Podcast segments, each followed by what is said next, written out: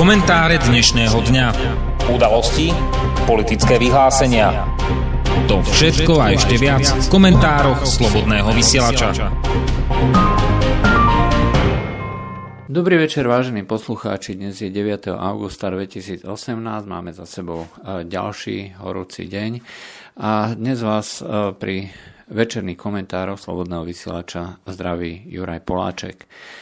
9. august e, je deň, keď si tradične pripomíname e, zhodenie druhej atomovej bomby s plutoniovým obalom, e, tzv. Fetman na Nagasaki, kde pokračovala devastácia tých mierových obyvateľov, civilných obyvateľov, mierových, ťažko sa dá povedať, keďže Japonsko bolo vo vojne. Ale zahynulo množstvo, množstvo ľudí. Amerika sa tým pádom s týmto zápisom Hiroshima a Nagasaki stala jedinou krajinou na svete, ktorá atomovými zbraniami likvidovala e, ľudí hoci kde na planete. E, samozrejme, už sme si hovorili, že tento akt nebol myslený v prvom rade ako niečo, čo by prispelo k ukončeniu vojny, skôr išlo o ten pokus viac menej tým zásadným aktom, ktorý prispel eh, k ukončeniu eh, vojny a kapitulácie Japonska bolo vstup Sovietskeho zväzu v Manžusku, v čínskom Manžusku. Takže toto, toto je na pripomenutie histórie. Je to ale dôležité aj z toho pohľadu, že Amerika si zvykla robiť veci po svojom. Prvá a druhá svetová vojna vytvorila Spojeným štátom obrovské ekonomické, politické a aj vojenské pozadie pozadie na to, aby mohli diktovať e, celému svetu. E, práve, e, práve počas dnešných dní, alebo teda týchto, týchto hodín média celého sveta prezentujú správu, že voči sovietskému, teda voči Rusku, nie voči sovietskému zväzu samozrejme, tak voči Rusku budú zavedené ďalšie sankcie. To znamená, že sa zjednotia všetky sankcie, pritvrdia sa a dôvodom je niečo, čo sa zdá skutočne ako nemiestný vtip, že Amerika dospela k záveru, že Skripalovci boli otrávení nervoparalytickou látkou. Čiže Rusko použilo nervoparalytickú zbraň, čiže zbraň vojenskej triedy, alebo chemikálie vojenskej triedy e, na to, aby otrávilo týchto e, dvoch ľudí. E, už sme mnohokrát hovorili na túto tému. Je to nezmysel od začiatku až do konca. Spojené štáty si to jednoducho vymýšľajú. Ťažko povedať, čo je vlastne za tým, prečo si zobrali tento dôvod. Pretože nič také ako nervoparalytická zbraň nie je možná v tomto prípade. Milión rôznych odborníkov sa vyjadrovalo, že keby skutočne došlo k takémuto použitiu takejto zbrane, tak dneska nehovoríme o dvoch mŕtvolách, e, alebo teda o dvoch postihnutých, ale hovoríme o tisíckach postihnutých a hovoríme o e, množstve mŕtvych, možno desiatkách, možno dokonca až stovkách, keby e, to boli množstva, o ktorých sa hovorilo, čiže nejaké, nejaké desiatky gramov a podobne.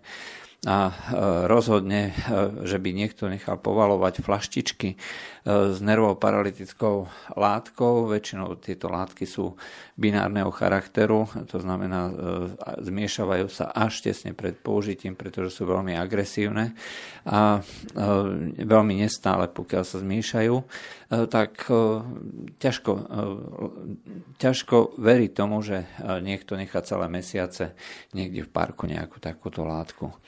Spojené štáty ale tvrdia, že toto je dôvod. Preto treba zahájiť zahájiť, e, zahájiť akcie a preto treba organizovať e, všetko preto, aby e, sa vytvoril tlak na Rusko a aby došlo k tomu, že nič z toho, čo sa bude v nasledujúcich mesiacoch diať, nebude mimo toho rámca tej tzv. oprávnenej aktivity alebo niečoho, čo Spojené štáty považujú za svoje právo. Vladimír Putin svojho času v jednom, v jednom interviu povedal, že vyčítal americkým partnerom, ako je možné teda, že, že vy nám tu na vyčítate nejaké zasahovanie do volieb, keď vy hovoríte prakticky do každých volieb vo všetkých krajinách sveta, dokonca Izrael, ktorý je považovaný možno za najbližšieho spojenca Spojených štátov, tak bol takisto ovplyvnený a voľby v Izraeli boli takisto manipulované práve Spojenými štátmi. A bola mu, bola mu daná odpoveď, my môžeme. Veľmi jednoducho a dá sa povedať veľmi arogantne. E, toto je ale model, e, kedy si jedna krajina privlastňuje všetky e, práva, všetky možnosti a nemusí sa nikomu zodpovedať. Môže meniť pravidla hry počas akéhokoľvek, akéhokoľvek priebehu deja a nemusí, nemusí niesť za to následky. E, tento, e, tento postoj ale končí. Skôr alebo neskôr Amerika bude musieť čeliť realite. E, Spojené štáty majú stále ešte najväčšiu silu, ale už sme takisto hovorili, že pokiaľ sa bude orientovať neustále na ten silový spôsob presadzovania svojich záujmov, nakoniec narazí aj pri tých krajinách, ktoré považuje dneska za svoje reálne kolónie, to znamená e, krajiny, ktoré môže ovplyvňovať e, rôznymi formami, nátlakom ekonomickým, politickým, diplomatickým, vojenským a hlavne teda krajiny v západnej Európe. E, tieto krajiny mnohokrát nemajú na výber, pokiaľ chcú pred tými svojimi voličmi, respektíve politici tých krajín pred svojimi voličmi, zachovať ten obraz, že my sme prosperujúca krajina, demokratická, slobodná. Ale to samozrejme nemá s realitou nič spoločné. Známy prípad lodi Mistral, ktoré francúzska vláda musela stiahnuť e, pod e, hrozbou e, tvrdých sankcií voči francúzským podnikom a francúzským korporáciám, tak má ďalšie a ďalšie následky.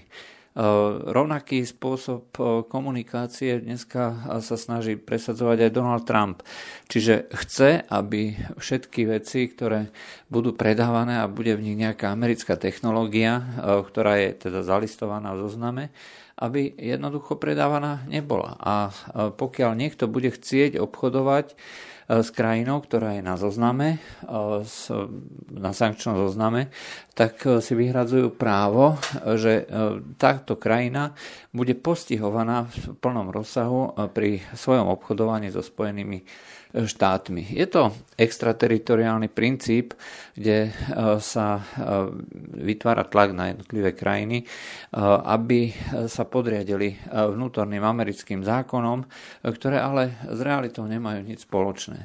Irán podľa všetkého nevyvíja atomové zbranie. Ale samozrejme tie kapacity má, pretože to, čo momentálne potrebuje, je tak ako pri mnohých ďalších krajinách v prvom rade zlepšiť životnú úroveň ľudí.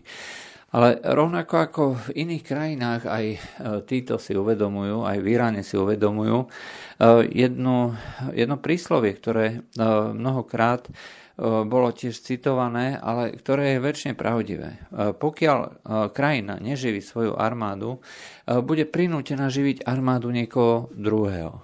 A, a v tomto prípade v prípade Ruska, v prípade Iránu je to bohužiaľ smutný fakt.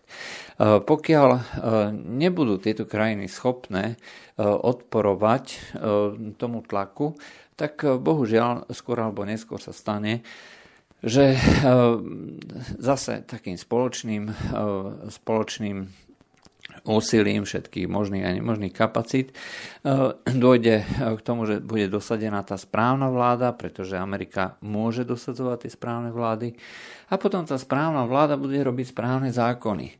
Tak ako v časoch Borisa Jelcina, keď ministrom keď premiérom a v jeho vláde premiérom a ministrom zahraničia boli ľudia, eh, ktorý, ktorým sa hovorilo eh, konkrétne ako eh, v prípade premiéra Mr. Yes, aj to znamená na všetko odkýval čo povedali Američania. Rusi v tom období boli doslova prakticky kolóniou, kolonizovaní Spojenými štátmi. A tak to aj vyzeralo. A aj preto dnešní e, politici a komentátori tvrdia, že tie 90. roky, roky vlády Borisa Jelcina boli rokmi demokracie. E, boli rokmi, kedy všetko išlo tak, ako malo. Samozrejme, z pohľadu Ameriky to boli fantastické, vynikajúce roky ale bohužiaľ nie z pohľadu Ruska a viac menej až do dnešných čias eh, prekonáva Rusko následky celého toho eh, procesu. To, že dneska je ten vytváraný tlak na Rusko, z mnohých, zase mnohých komentátorov to vyslovene teší, pretože niekto ako Rusko, ktoré je v očiach mnohých ľudí nepriateľom, musí byť porazené za každú cenu. Neuvedomujú si tiež jednu vec za tie roky, a dá sa povedať, že no, už je to hodne dlhý čas, od roku 2000, 2008, keď Západ vlastne dotlačil Gruzínsko do vojny proti Rusku, teda proti Južnému Osecku, kde Rusko hralo úlohu tých modrých prilieb a zasiahlo v prospech Južného Osecka a neskôr ho teda uznalo aj spolu s Abcházskom ako nezávislé krajiny tak e, od tých čias Rusko e, prevádza e, veľmi dramatickú a veľmi hĺbkovú zmenu svojich ozbrojených síl. Čiže ide o to, že pokiaľ dôjde, pokiaľ sa zrealizuje celý ten program, ktorý je dneska rámcovo nastavený do toho roku 2020, Eh, tak eh, tie eh, ruské ozbrojené sily budú na veľmi vysokej kvalitatívnej, ale aj kvantitatívnej úrovni a budú schopné vo veľmi veľkej miere odolávať prakticky komukoľvek. Tie výsledky sa dneska už ukazujú. A ukazuje sa nielen to, že Rusko dosiahlo veľmi vysokú kvalitu v mnohých oblastiach tohto vojenského výskumu a výroby, ale dosiahlo hlavne teda posledných 4 rokoch veľmi vysokú úroveň lokalizácie. Čiže nemusí sa spoliehať e, prakticky na nikoho, čo sa týka navigačných systémov, elektronických systémov, e, rôznych e, ďalších, hlavne z oblasti metalurgie alebo nejakého presného strojárenstva. Všetko dneska dokážu Rusi vyrobiť sami. Hovoriť v tomto momente, že, alebo tešiť sa, že ruský rubel klesá, prudko klesá, znamená nevnímať realitu okolitého sveta. V čase, keď Európska únia tvrdí, že potrebuje stále viacej ruského plynu a nevidieť žiadnu snahu, že by dochádzalo k nejakej nejakému orezávaniu tohto obchodu, keď e, sa neustále zvyšuje e, podiel e, tých, povedzme, ruských výrobkov alebo ruských surovín na európskom trhu alebo trhu nejakých ďalších krajín, znamená pri takto vysokej lokalizácii výroby, že Rusko nepotrebuje okolitý svet. A s poklesom ceny rubla dochádza k prudkému zvyšovaniu Eh, rublovej, rublových ziskov firiem a samozrejme aj štátneho rozpočtu za suroviny, za predané stroje. Rusko má treba na eh, trhu atomových elektrární, spracovanie jadrového paliva, projektovanie jadrových elektrární, údržbe servisu a podobne. 60% podiel na svetovom trhu, všetko platené v zahraničnej mene, čiže nie v rubloch. Čo to znamená? Že každý takýto projekt s každým poklesom rubla prináša obrovské množstvo prostriedkov. Keďže veľké množstvo z týchto, týchto vecí, alebo prakticky väčšina, Rusko je krajina, ktorá vie vyprojektovať elektráre a ju postaviť z vlastných zdrojov, nepotrebuje k tomu nikoho, tak všetky tieto prostriedky vyrobené za lacný rubel sú predané za drahý. E, nejaký dolár, euro alebo čokoľvek iné. Čiže e, Rusko nemôže strácať ako e, vysoko proexportná krajina. Či už z hľadiska technických celkov, zbrojárských celkov, dneska už aj potravín alebo nejakých surovín, polotovarov a tak ďalej V tomto momente každé znižovanie ceny rubla prináša do pokladnice obrovské obrovské zisky. Naviac ropa ide stále hore. Čiže sme na tej opačnej línii, opačnom trende, ako to bolo v tom roku 2014-2015, keď išiel dolár dole, teda dolár išiel hore voči rublu a išla cena ropy prudko dole, ale vývoz tých e, ruských uhlovodíkov bol stabilný, postupne sa zvyšoval, takže v, tej, v tom rublovom vyjadrení v konečnom dôsledku e, tie dve krivky e, vytvárali vyrovnaný, vyrovnaný zisk, čiže nebola tam ani strata, ani nejaký výrazný pokles ziskov v tej rublovej sfére. Teraz máme iný problém, to znamená kvôli sankciám alebo hrozbe sankcií nám e, prudko e, stúpa dolár znova, ale zároveň stúpa aj ropa a zároveň stúpajú aj ceny uhlovodíkov. Čo to znamená? Znamená to len to, že ak e, si niekto myslí, že Rusko týmto bude poškodené, no tak bohužiaľ sa mieli. Naopak, e, tie príjmy ruských e, podnikov, exportných podnikov prudko zrastú. Čo samozrejme bude, čo zasiahne negatívne, tak to sú príjmy importérov. Veci, ktoré ktoré e, Rusi nevyrábajú alebo dovážajú. E, vzhľadom na to, že veľká časť toho je spotrebný tovar, tak tu je veľmi ľahké zabrániť tomuto importu. Jednoducho to vyrieši trh. Rusi prestanú nakupovať drahší tovar tej cudzej výroby, ktorý je nakupovaný za doláre, eurá alebo nejakú inú menu.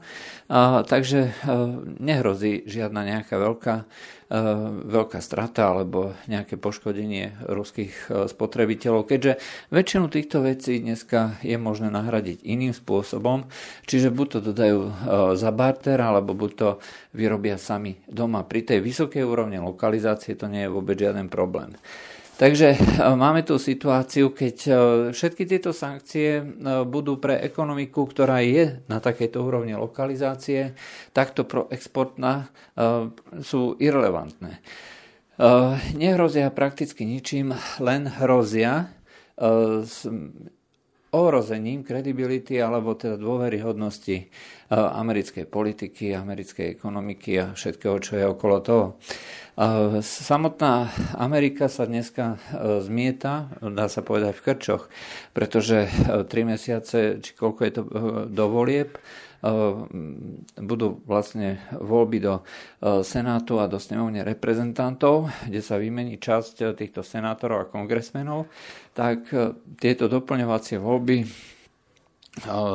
sú súčasťou aj tejto zahraničnej politiky a keďže celá táto politika amerických predstaviteľov bola orientovaná na Rusko, hoci z hľadiska z hľadiska týchto amerických voličov.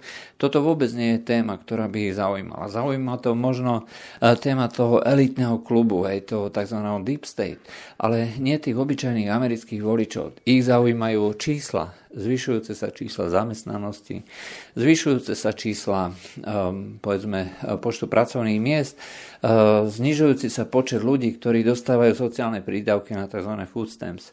A toto všetko e, bude prinášať, e, prinášať Donaldovi Trumpovi a teda tej konzervatívnej časti, republikánskej časti politickej scény body. E, to, že niekto chce vlastne ryžovať na tom, že bude zavádzať sankcie a bude ukazovať, aký je principiálny a tvrdý na niečom, čo voličov nezaujíma, je presne ten dôkaz tej, dá sa povedať, slepoty americkej politickej scény.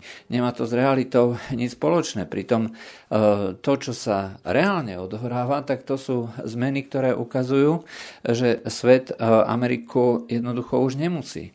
A to, že napríklad e, český minister zahraničných vecí ide do Sýrie, aby sa stretol so svojím rezortným kolegom a v podstate v mene Nemecka vyjednával spôsob, akým znova bude Európska únia nadvezovať spoluprácu so Sýriou, tak je skutočne správou, ktorá by mala byť na titulkoch dňa, ukazuje, že Európska únia pomalinky vychádza z toho tieňa Spojených štátov a chce robiť na Blízkom východe vlastnú politiku, ktorá síce bude ako vždy hodne blbá a hlúpa, ale bude vlastná. Aj čiže už nebude proamerická, alebo aspoň je tu snaha robiť takúto politiku.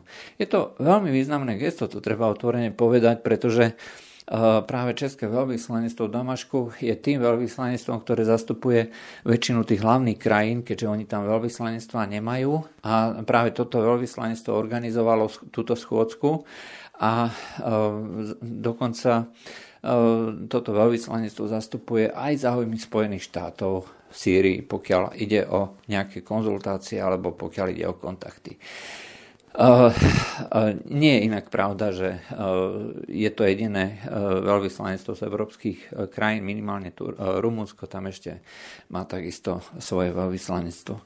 Takže dochádza k nejakým zmenám. Aj v ekonomike dochádza k zmenám, keď Čína reaguje zrkadlovo, recipročne na tie sankčné, sankčnú vojnu so Spojenými štátmi.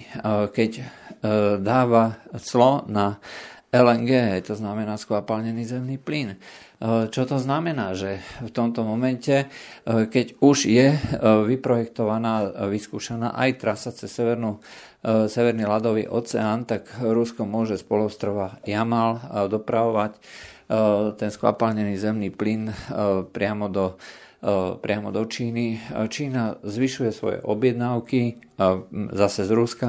Spojme si to s tým, že ide cena rubla cena rubla dole, zatiaľ voči doláru, ale možno pôjde aj voči juanu, aj keď teda medzi Ruskom a medzi Čínou existuje swapová linka, kde by sa mali zarátavať tieto jednotlivé obchodné výmeny eh, medzi, medzi Ruskom a Čínou v nejakom konštantnom kurze. Takže hm, pohyby eh, nejakého juanu alebo eh, rublu voči doláru by tieto obchody nemali príliš zasiahnuť. Čo je ale dôležité, že vypadáva Čína z toho tzv. petrodolárového reťazca, kedy všetky komodity sú účtované v doláru, alebo aspoň doteraz boli účtované v dolároch. Eh, Singapurská komoditná burza eh, už eh, dneska sa snaží robiť tie obchody a robiť objednávky cez yuan, to znamená, snaží sa dostať yuan do tej pozície petro yuana, aby bolo obchodovanie robené práve cez čínsku menu a tým pádom postupne dosahovala čínska mena, ten status taký, ako má dneska dolár. Pretože dnes, keď chcete kúpiť nejakú surovinu alebo robiť nejaký obchod, potrebujete mať na účte doláre, lebo všetko sa deje dneska cez doláre. A v tom je to čaro, v tom je tá krása. Hej, to znamená, vy vlastne financujete dlh Spojených štátov tým, že od amerických, od amerických nejakých úradov si kupujete doláre, aby ste mohli robiť tie svoje biznisy. Ako náhle toto budete robiť s inou menou, napríklad s tým juanom, tak budete musieť investovať do čínskych dlhopisov, budete musieť kúpovať juany a tým pádom zase budete financovať zase nejakú inú krajinu, ak sa bude tá krajina správať nezodpovedne. A v konečnom dôsledku ale e, sa oslabí tá pozícia Spojených štátov. A práve ten tlak e, Spojených štátov, ktorý môže v tomto krátkodobom meradle e, vyzerať veľmi, veľmi dobre a Donaldovi Trumpovi môže zabezpečovať veľkú, veľmi vysokú popularitu, čo sa aj reálne deje. Čiže medzi tými jeho voličmi sa upevňuje tá pozícia, že toto je správny prezident a netreba si všímať to, ako to prezentujú naši e, komentátori, naše noviny, ktoré sú doteraz pro Obamovské, pro Hilariovské, pro demokratické. Demokrati samotní majú obrovský problém so samotnou demokraciou ako taký, aj keď to teda majú, majú v názve pretože to, čo teraz urobili tie jednotlivé technologické servery, tak je to doslova konšpirácia, ktorá ich môže výjsť veľmi, veľmi draho. Ja to odhadujem, že pokiaľ sa poškodené, poškodené firmy, poškodené subjekty spoja, pretože tu došlo k radikálnej, dramatickej a hlavne koordinovanej zmene vo vzťahu k týmto k týmto subjektom, keď začali súčasne všetky tieto technologické servery, ktoré poskytujú tie svoje sociálne služby, začali koordinovať akcie na to, aby zablokovali všetkých ľudí, všetky firmy, všetky subjekty, všetky nadácie, všetky hnutia, ktoré nemajú ten správny, v správny názor. Je to samozrejme problém ten, že je pred voľbami, to znamená, že demokrati, ktorí majú teraz silný vplyv na tieto technologické ehm, firmy, sa snažia tento vplyv využiť a ehm, zlikvidovať jeden z kanálov, ktorý má majú konzervatívne kruhy podporujúce Donalda Trumpa, ale práve tá koordinácia je niečo, čo je federálnymi zákonmi v Amerike prísne zakázané. Takže pokiaľ pôjdu touto cestou a napadnú, napadnú celý tento proces a v rámci toho procesu vyjdú najavo aj skutočnosti, ktoré budú dokazovať, že došlo ku Eh, koordinácii týchto útokov na eh, tieto jednotlivé subjekty, eh, tak to môže skončiť nielen teda prísnym, prísnym postihom, ale samozrejme to bude mať veľmi významný ohlas aj čo sa týka samotného, samotnej slobody slova, pretože to je na diskusiu, že či tie subjekty, e, ktoré sú dneska regulované a ovplyvňované štátom, sú skutočne aj e, súkromnými, tak ako sú dnes prezentované. Bohužiaľ, práve tá demokratická strana, ktorá sa snaží vystupovať ako tá progresívna, tak s tou demokraciou nemá nič spoločné, pretože pokiaľ by bola, tak by museli neustále ako obhajovať práve tú slobodu slova, slobodu názoru, slobodu šírenia nejakého názoru aj cez tie sociálne siete. Neexistuje žiadne ľudské právo nebyť uražaný, ako si to oni predstavujú, ale bohužiaľ e, sa to snažia práve takto prezentovať, že e, tie komunitné normy e, sú normami, ktoré toto dovolujú čiže menia slobodu slova na slobodu nebyť urážaný, čo je vyslovene subjektívny postoj a pokiaľ sa tá, to vedenie tej siete prikloní k nejakému nejakej skupine, no tak potom to má negatívny vplyv na to, ako to bude celé prezentované a ako to nakoniec skončí so samotnou slobodou slova. Eh, bude to ešte eh, zaujímavé sledovať. Rozhodne dneska už vieme, že eh, celá tá skupina tých tzv. demokratov, celé tie elity, a je jedno, že či v Amerike alebo v Európe, chce využiť ten vplyv na sociálne siete a chce potlačiť akýkoľvek negatívny alebo opozitný názor. A to sa netýka len tých konšpirátorov.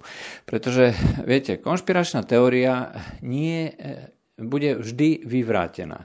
To je proste e, pravidlo. E, konšpiračná teória sa buď ukáže, že je konšpirácia, potom to nebola teória, čiže potom to bol výmysel, alebo e, keď je to vyvrátené, a tak sa stane potvrdenou teóriou a nie konšpiráciou. Takže samotná konšpirácia už z toho z tej definície nakoniec e, vždycky bude síce vyvrátená, ale niekedy aj spôsobom takým, že ktorý nie je proti, teda nie je povoli tým ľuďom, ktorí by najradšej zakázali akékoľvek iné názory. Pretože zakázať Alexa Jonesa a Infowars je jedna vec, aj pretože to bola skupina ľudí, ktorí vyslovene išli po uh, veciach, ktoré uh, boli často až na hranici fantázie, ale mnohokrát uh, aj obhajovali alebo odhalovali vážne veci. Druhá vec je zakazovať ľudí, ktorí sú skutočne politicky činní, seriózni, konzervatívni a tak ďalej. A táto skupina ľudí alebo táto skupina subjektov nie je možné označiť za tých konšpiračných teoretikov, ktorí by pracovali s nejakými fikciami, domnienkami, a podobne, jednoducho presadzujú len inú politiku, iný politický názor. Aj títo sú dneska zakazovaní a takisto koordinovaným spôsobom. A toto všetko je na žalobu. Ja si myslím, že pokiaľ si to v Amerike uvedomia a tento spôsob e, uvažovania nakoniec prejde aj do Európy, môže to mnohom pomôcť. Každý tlak vyvoláva protitlak a tak ako v tej Amerike, tak aj dnes v Európe e, je ten tlak e, dneska už extrémny na potlačovanie slobody slova, na potlačovanie názoru, na potlačovanie demokracie, skutočne na fašizáciu tej spoločnosti ako takej. A pokiaľ ešte e, máme teda tie e, zvyšky demokracie, mali by sme si uvedomiť, že e, nikto to za nás nespraví. Treba vo voľbách podporovať ľudí, ktorí skutočne s plnou vážnosťou oponujú takýmto, takýmto nezmyslom, oponujú alebo obhajujú slobodu slova, obhajujú e, tie demokratické hodnoty ako také. Ale nie e, hodnoty e, len na papieri, pretože to konec koncov obhajujú aj, obhajovali na papieri aj nacisti, bolševici a neviem ešte kto, ale tí, ktorí to myslia skutočne vážne, ktorí hovoria, že má právo na existenciu aj ten liberál, aj ten konzervatívec, aj denník N, aj e, zem a vek. Všetci majú právo na existenciu. A nikto nemá právo to zakazovať. Je len na čitateľovi, na poslucháčovi, na voličovi, čo si vyberie. To bolo z dnešných komentárov Slobodného vysielača všetko. Lúčia s vami Juraj Poláček. Do počutia. Táto relácia vznikla za podpory dobrovoľných príspevkov našich poslucháčov. I ty sa k ním môžeš pridať. Viac informácií nájdeš na www.slobodnyvysielac.sk Ďakujeme.